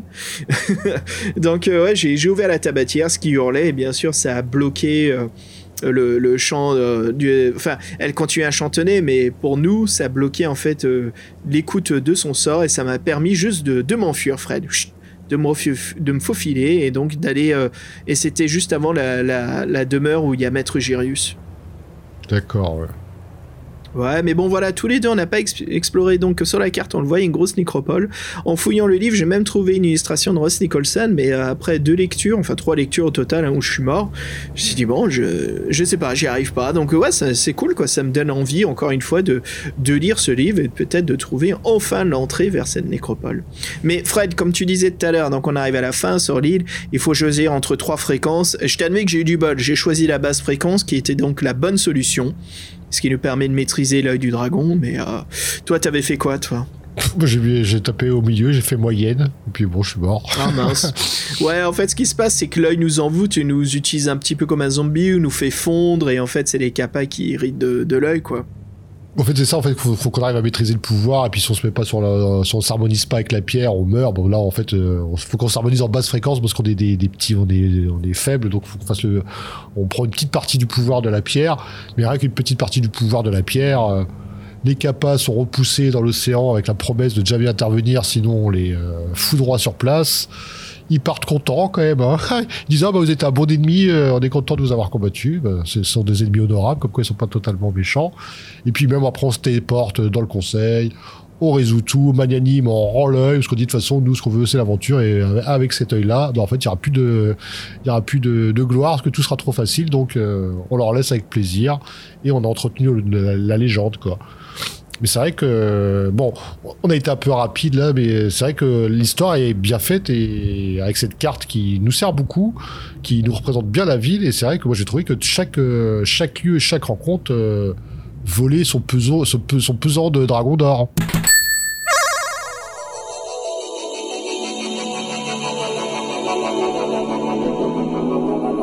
Bah, si tu veux, on peut, on peut rentrer un petit peu dans la fin de notre podcast, dans notre phase de critique, hein, un petit peu. euh, Oui, c'est ça. euh, ouais. tu... Ouais, tu, tu veux quoi, Fred? Tu veux commencer ou je commence? Dis-moi. À toi l'honneur Bon, vas-y, je t'en prie. Bah, déjà, on avait les, on avait les, re- les retours de Fabien sur, euh, sur, son, Ouais. sur, son, sur, son, sur, son, sur, son- sur les points négatifs. Et des... bon, un des points négatifs, du coup, c'est vrai, c'est que c'est fini Dragon d'Or. Et euh, bah, ça fait un petit peu mal au cœur parce que c'est vrai que le dernier était plutôt bon. Là. Franchement, les deux avant-derniers, avant-derniers, excuse-moi, les deux avant-derniers, ils étaient vraiment superbes. J'ai passé un excellent moment dans Ah, ça va m'en venir euh, le, château des âmes damnées. J'avais vraiment aimé cette aventure Dragon d'Or. J'étais un petit, j'avais du mal bon, en commençant sur Dragon d'Or au début, les premières histoires. Je t'admets que ça allait, mais sans plus. Mais ces deux derniers volumes, ah, j'ai accroché. Hein, j'ai vraiment passé un bon moment. Oui, puis les mécanismes sont pas vraiment les mêmes, c'est assez ouvert, mais en même temps c'est scripté, euh, les chemins, euh, oui, donc il y a deux façons de faire l'aventure. Euh, y a des, en fait, on croit qu'on veut aller quelque part, ils nous ramènent toujours en arrière. Non, ça c'est bien fait. Puis moi j'ai trouvé que c'était, j'avais pas, j'avais pas l'impression de revoir quelque chose que j'avais déjà vu avant. Voilà, de se balader de nuit dans la ville, c'est, intéresse. C'est-à-dire, il met une ambiance, on sent qu'il y a une ambiance dans la ville. En fait, pour moi au début, je voyais ça comme une espèce d'Atlantide ressortie des eaux, un peu comme ça. Et, ouais, ouais, ouais, j'avais envie d'en parler de ça, ouais. Il y a une certaine ambiance, tous les lieux euh, sont bien décrits, euh, ils sont tous à l'abandon. Et puis ouais, il y a des statues, il y a des dieux, euh, il y a des apparitions, il y, a des, pillards, il y a des humains, il y a des ménates, il y a des pirates, des pirates qui se font tuer, puisqu'en fait on a parlé de la bouteille de vinaigre. En fait la bouteille de vinaigre, elle nous sert à tuer le boss des capas. Si, comme ils sont ils viennent de la mer, euh, sur lui balance le vinaigre, il a des yeux en porcelaine, donc en fait le vinaigre, ça, lui, Bah oui. ça lui fait fondre les yeux, donc c'est dégueulasse. C'est dégueulasse. Tiens, on pense à la même chose. Mais ouais, tu fais bien de le dire. J'ai trouvé l'ambiance. Euh, et alors, déjà, le lieu qu'on explore Talos, tu sens que euh, Dave Morris a donc installé son univers, il a écrit son tips, euh, son, son esthétique, la façon dont la ville est construite, il y a même le plan, hein, comme tu l'as dit dans le podcast. Donc déjà, on se balade dans un lieu qui a été construit par l'auteur qui, tu sens, qui a pas été écrit au fur et à mesure qu'il avançait. Et si c'est le cas, bravo Dave Morris hein, là-dessus. Mais voilà, il y a déjà un monde qui est construit, qui est préconstruit. Il y a de l'histoire. Il y a des lieux qui sont pas là juste parce qu'il y a un trésor dedans. C'est des lieux qui sont fréquentés par les personnages de la ville. Ils ont une raison d'être là. Tout au début, on n'a pas parlé, mais il y avait le temple de l'épée où un dieu, voilà, c'est le dieu des guerriers. C'est même une statue qui peut s'activer. On sent qu'il y a beaucoup de beaucoup de mal dans cette ville où il y a beaucoup d'ennemis en fait qui sont des objets immobiles qui sont devenus euh, agressifs. Euh, et puis ça m'amène à parler du bestiaire où le bestiaire en fait j'ai trouvé très euh, moins éparpillé comme certains livres-jeux où là, bon, on est à Talos, on va rencontrer beaucoup de d'ennemis à sandales, on se croirait dans une œuvre de Jason et les, enfin on se croirait dans Jason et les Argonautes des fois, où on se bat contre des, des statues euh, gréco-romaines, des dieux grecs, euh, et puis bien sûr les capas qui viennent de l'océan avec leurs crabes, il y a même des petites rencontres un peu, peut-être ce qui sort un petit peu du bestiaire, euh, tu sais, qui va avec la ville ou l'aventure, c'est les golems, euh, les golems qui viennent de l'eau, mais voilà, au moins ils viennent de l'eau, tu sens que c'était quoi, c'était des nains, c'était quoi Non, ces c'était des gnomes. Non, le nom est pourri, Les les, gnomes, gnomes. Euh, gnomes dégoulinants, mais en fait, on dirait des gros, euh, gros guerriers du chaos, donc j'ai pas trop compris. euh, Ouais, on se dit peut-être que à Talios, il y avait, c'est un petit peu l'ennemi, tu vois, qui sortait leur dynastie. C'était juste des précédents guerriers d'une expédition archéologique qui reviennent à la vie. Pour moi, c'est ok, là, ça a un peu plus de sens. Mais voilà, je, je, je, je, je me permets de faire un petit écart. Je, je suis assez souple là-dessus sur cette critique-là, mais au moins, la plupart du temps, les ennemis sont bien aquatiques, quoi. Le kraken, le crocodile, hein, le gavial, euh, les sirènes. Euh, Il y, a, pas mal de choses et donc bien sûr Océan égale pirate, hein, le Ménate avec le pirate bien sûr. Et puis il y a pas mal de gens qui font des choses funestes, euh, sataniques, hein, d'où l'invocation des trois joueurs à. Euh, non, c'était cool, il y avait un univers construit. et je t'admets, Fred, j'exagère pas, mais au bout d'un moment j'étais tellement à fond dans l'aventure de Talos que j'avais l'impression d'entendre les vagues au loin. Tu sais, pendant ma lecture, j'étais plongé dedans. Et Dave Morris a une superbe façon d'illustrer le monde dans ses mots. hein. Il fait vraiment un beau boulot là-dessus. J'aime bien quand on passe des passages euh, assez étroits et qui nous décrit justement, on voit des bigorneaux, on voit des lianes de d'algues qui poussent sur les côtés. Il nous décrit, on sent qu'en effet la marée monte et descend et en effet quand elle monte, elle envahit une partie de la ville et donc tout ce qui est bien sûr de, de l'océan pousse un peu partout. Donc ouais, c'était c'était facile de, et bien sûr je fais exprès de dire le mot, de plonger dans l'aventure, quoi, dans l'univers que nous a installé Dave Morris dans ce sixième Dragon d'Or. Bah moi j'ai trouvé qu'il a, il a réussi à être euh, simple, parce qu'on rappelle, il n'y a que 310 paragraphes, c'est très court. Euh, avec des événements. euh, non, en fait, il y a tout est. Moi, j'ai vraiment bien aimé parce que je trouvais qu'il se. euh, moi, effectivement, je voulais tout le temps atteindre ce palais au sud-ouest. En fin de compte, j'arrivais jamais à y aller. Parce que j'ai toujours. ce qui m'a fait marrer, c'est qu'une fois, j'ai eu une armée de crabes qui a envahi euh, l'allée des Sphinx et qui m'a repoussé euh, vers le pont des crânes et là, la, la citadelle des énigmes où t'as été. Moi, je voulais pas y aller. Et là, c'est vrai que euh, bah, je suis tombé sur une impasse après, mais c'est intéressant parce que je suis tombé sur. euh, avec moi, j'avais la harpe et donc j'étais coincé au bord de l'eau. J'avais un pauvre bras de mer qui me séparait de, de la citadelle du sud-ouest où je voulais aller.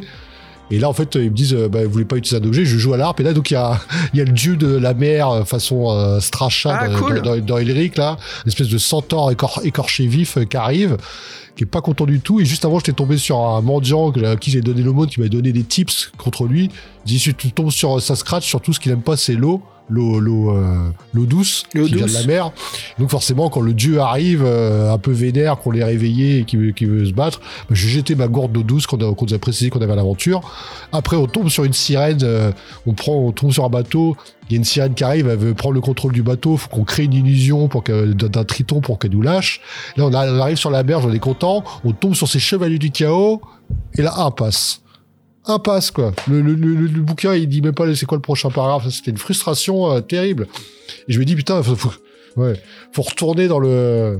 Le dis pas à Ouais. Dave, il est déjà assez remonté quoi contre l'édition américaine euh, et Ouais, c'est contre française. Livingstone. euh, Ouais, c'est l'édition l'édition- française qui a dû chier. Maintenant l'édition française, Dave va se dire mais arrêtez de d'emmerder, enfin arrêtez de bousiller mon travail quoi, c'est pas possible. Non mais par contre, par exemple, j'ai bien aimé tu sais, la, la- la fameuse maison bourgeoise où on, on trouve plein de choses. À l'entrée, il y a ce fameux, il y a ce fameux mec dévasté. Mais en fait, quand on ressort de la maison, ce qu'on n'avait pas compris, en fait, c'est qu'il est prostré devant la maison, parce qu'en fait, son ami, lui, s'est fait tuer par la statue dehors, parce que la statue s'anime, et le mec a un espèce de moment de bravoure. En fait, il nous assiste, et grâce à lui, en fait, on peut. euh, on peut euh, fuir quoi presque quoi ou non on est obligé d'utiliser le Ouais. tigre mais en fait il, Oui. il, il a un côté humain et en fait qui évolue et je sais pas comment dire mais tous ces petits détails là faut fait vraiment que les descriptions, la ville cohérente, le plan cohérent, euh, qu'on puisse se retourner en arrière. Effectivement, c'est pas si c'est un luxe hein, dans les dans les dans d'autres héros de pouvoir retourner en arrière. C'est plutôt bien fait tout ça. hein.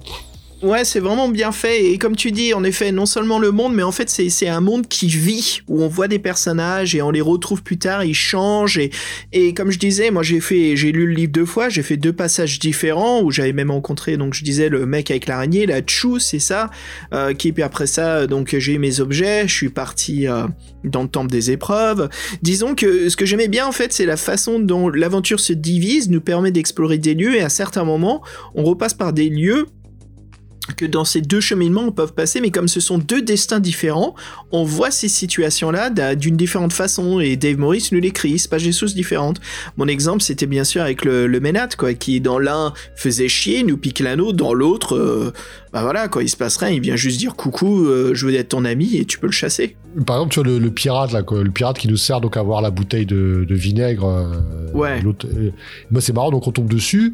Donc moi, je, je voulais euh, rejoindre le, donjon. J'étais euh, donc je passe par le Pantec- je vais, je passe par les Sphinx. Je parle avec eux. Ils me donnent des indices. Ils me disent retourne dans le Pantechnicum. Je vais dans le Pantechnicum. Donc là, j'ai là j'ai j'ai tous les, euh, je, ré- je récupère euh, comme toi les objets. Après, j'ai le- l'oiseau qui me fait chier. Et après, je veux descendre au sud-ouest. Et là, impossible. En fait, il y a une armée de, de crabes qui a envahi la rue. Qui, Ah me oui, course, oui. qui me course dans les dalles de rue. Et en fait, ce qui est trop marrant, c'est que tu retombes sur le pirate. Là, le pirate, il te sert de de- d'esquive parce qu'en fait tous les crabes Oui. s'arrêtent sur lui et je trouvais ça marrant je veux dire ce pirate là ce personnage là l'auteur devait bien l'aimer parce qu'il le fait quand même revenir tu vois pour résoudre une autre situation et ça j'ai trouvé ça excellent par exemple c'est des trucs qu'on voit pas d'habitude quoi je veux dire euh, On voit pas, ouais, c'est on rencontre un événement, un personnage et on le retrouve plus quoi. Après, à travers les volumes, comme dans l'univers de Titan avec Nicodemus, voilà, on peut le retrouver plusieurs fois. Mais c'est vrai qu'ici, dans une seule œuvre, voilà, Dave Morris nous montre bien que c'est un monde bien bâti où il s'amuse avec tous les éléments qu'il a créés. Il essaye de donner une utilisation ou une raison d'être à tout ce qu'il installe. Pourquoi c'est là, à quoi ça sert et que ça peut jouer dans l'histoire. Et je trouve que quand on fait un livre-jeu, c'est super parce que ça frôle le jeu de rôle en fait, et c'est ça qui fait plaisir. En plus il joue un peu avec tout c'est vrai que euh, les endroits en fait euh, on a la destination et en fait on, sait pas comment y aller il nous fait il joue avec tout euh, pour nous pour nous faire galérer pour y arriver quoi c'est très marrant puis avec des feintes quoi et en fait le bâtiment qui est le plus important il est pas sur la carte hein. donc euh, ça c'est pas fair play non plus Et ouais, il, s'amuse quoi. Et en même temps, j'imagine quoi. Pourquoi le lieu serait sur la carte si c'est le bâtiment? Je veux dire, si Bah c'est oui. juste un plan de la ville. Ouais.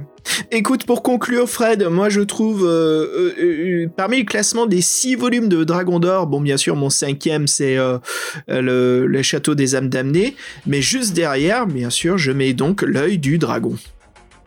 Bah, c'est vrai que ça conclut bien la saga. Moi, j'ai pris un réel plaisir et j'ai pas eu l'impression de revivre quelque chose que j'avais déjà fait. C'était vraiment avec sa patte personnelle. Euh, et puis cette cité dans le noir, moi j'ai vraiment bien aimé. Euh, non, j'ai, moi j'ai vraiment tout apprécié. Bon après j'ai trouvé que les combats effectivement euh, Ouais, plutôt- c'est mon plutôt à notre négatif, défaveur. Ouais. Il était- après on va dire qu'au niveau du, au niveau des, moi j'ai moi j'ai, rencontrer trois ou quatre ennemis. Il y a pas beaucoup de combats, ça c'est plutôt appréciable.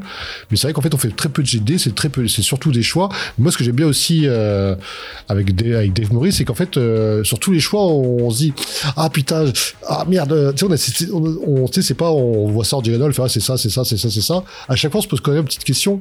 Qu'est-ce que je vais perdre si je dis ça et qu'est-ce que je vais gagner? Et comment, comment l'auteur arrive à, sur chaque choix à me donner un peu cette tension Moi j'aime bien. Je dis, je ah putain merde, que- que je dois réagir comment?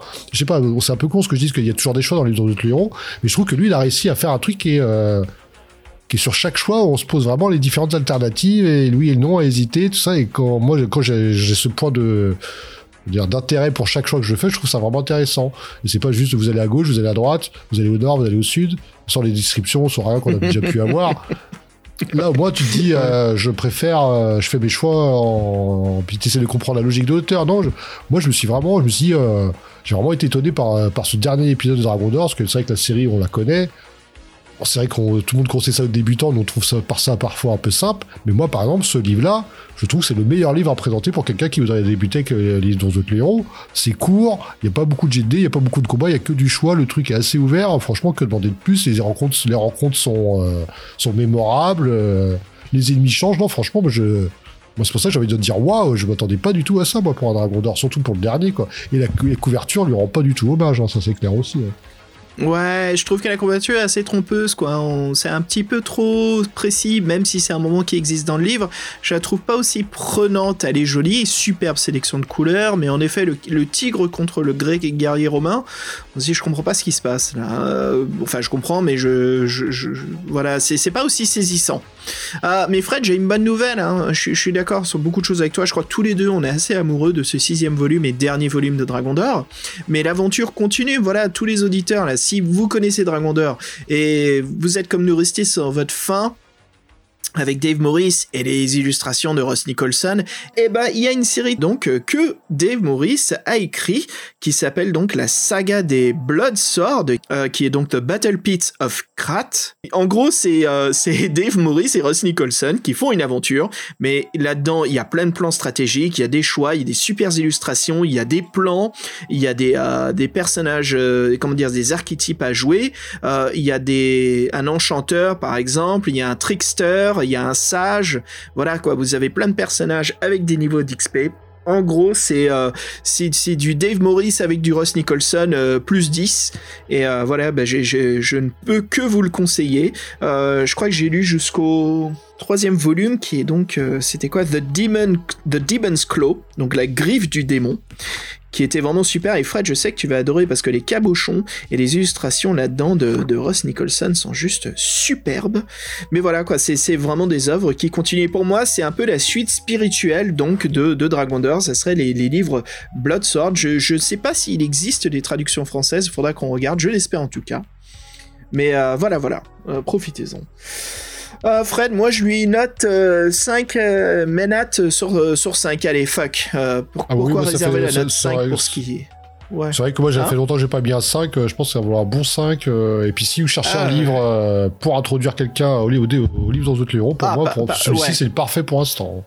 Très bien, très bien, euh, parce que la magie est simple, justement, il n'y a rien de compliqué, donc pour, quelqu'un qui, pour quelqu'un qui s'y connaît au jeu de rôle, vous pouvez peut-être choisir un truc un peu plus complexe, n'empêche que ce- c'est un très bon choix, Fred, je trouve que c'est parfait, surtout pour le, le lecteur lambda qui aime et qui s'intéresse, voilà, si vous avez un ami qui, a envie de faire du, jeu de rôle solo, parce que c'est un introverti, proposez, euh, proposez à cette personne, bah, franchement, le sixième volume de Dragon d'Or, donc voilà, Dragon d'Or euh, 6, excellent. Ça me fait plaisir de débuter l'année comme ça, Fred.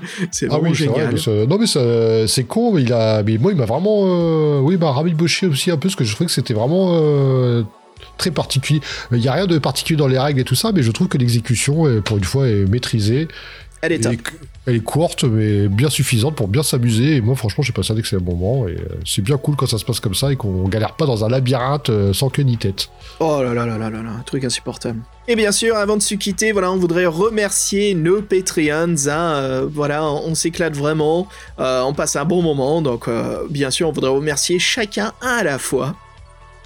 Oui, on en a parlé au début de podcast. On a notre Etienne Fardel Aliaka Damol dans certains cercles. Ouais, suivi juste derrière avec Simon Lasso, Space Marine au Vulcan et le Heavy Flamer. Euh, Simon, je crois que là, t'as t'as pris un- des cartes, tu fais de la cheat sur euh, Space Hulk, mais tu sais quoi? Franchement, vaut mieux que tu sois avec nous avec toutes ces armes lourdes. c'est clair. Ça doit front back. Front back Non, c'est pas... Ils sont dans le- Ah, rien. Et oui, donc on a aussi euh, Ems, le Jukiner. Salut James. Hey, salut Jack Browns Kiki Momo, qui a un super pronom. Hey, Prisme X Suivi de Pascal Guesser. Salut Pascal. Sébastien Belzeil, yo, et le docteur Io. Et à Atlas But Not List, Ninja. Guillaume Vendée, pardon. Oh, oh, oh, la vache, il était pressé ton ninja là, il allait rater son train. Ah, c'est ça, il était, il était furtive- furtivement vôtre. Furtivement. Furtivement vôtre. C'est bon ça, furtivement vôtre. Et voilà, encore une fois, merci les gars. Franchement, merci aux aventuriers, aux aventurières, aux héros et aux héroïnes. Donc voilà, et puis bien sûr, on se quitte. Fred, j'ai un morceau de musique pour toi. Ah oui, Specially for Me J'ai quelque chose de... un mélange entre le, le, le prog, euh, enfin le psychédélic rock et le, le synthwave. Où ça existe, ça Ouais, et c'est par l'artiste King Buffalo, et le titre s'intitule Écliptique. Ah, bah, petit jeu de mots. Allez, éclipsons- é- éclipsons-nous sur musique. Voilà, on vous dit à très bientôt, et encore merci de votre écoute. Salut tout le monde Salut, merci.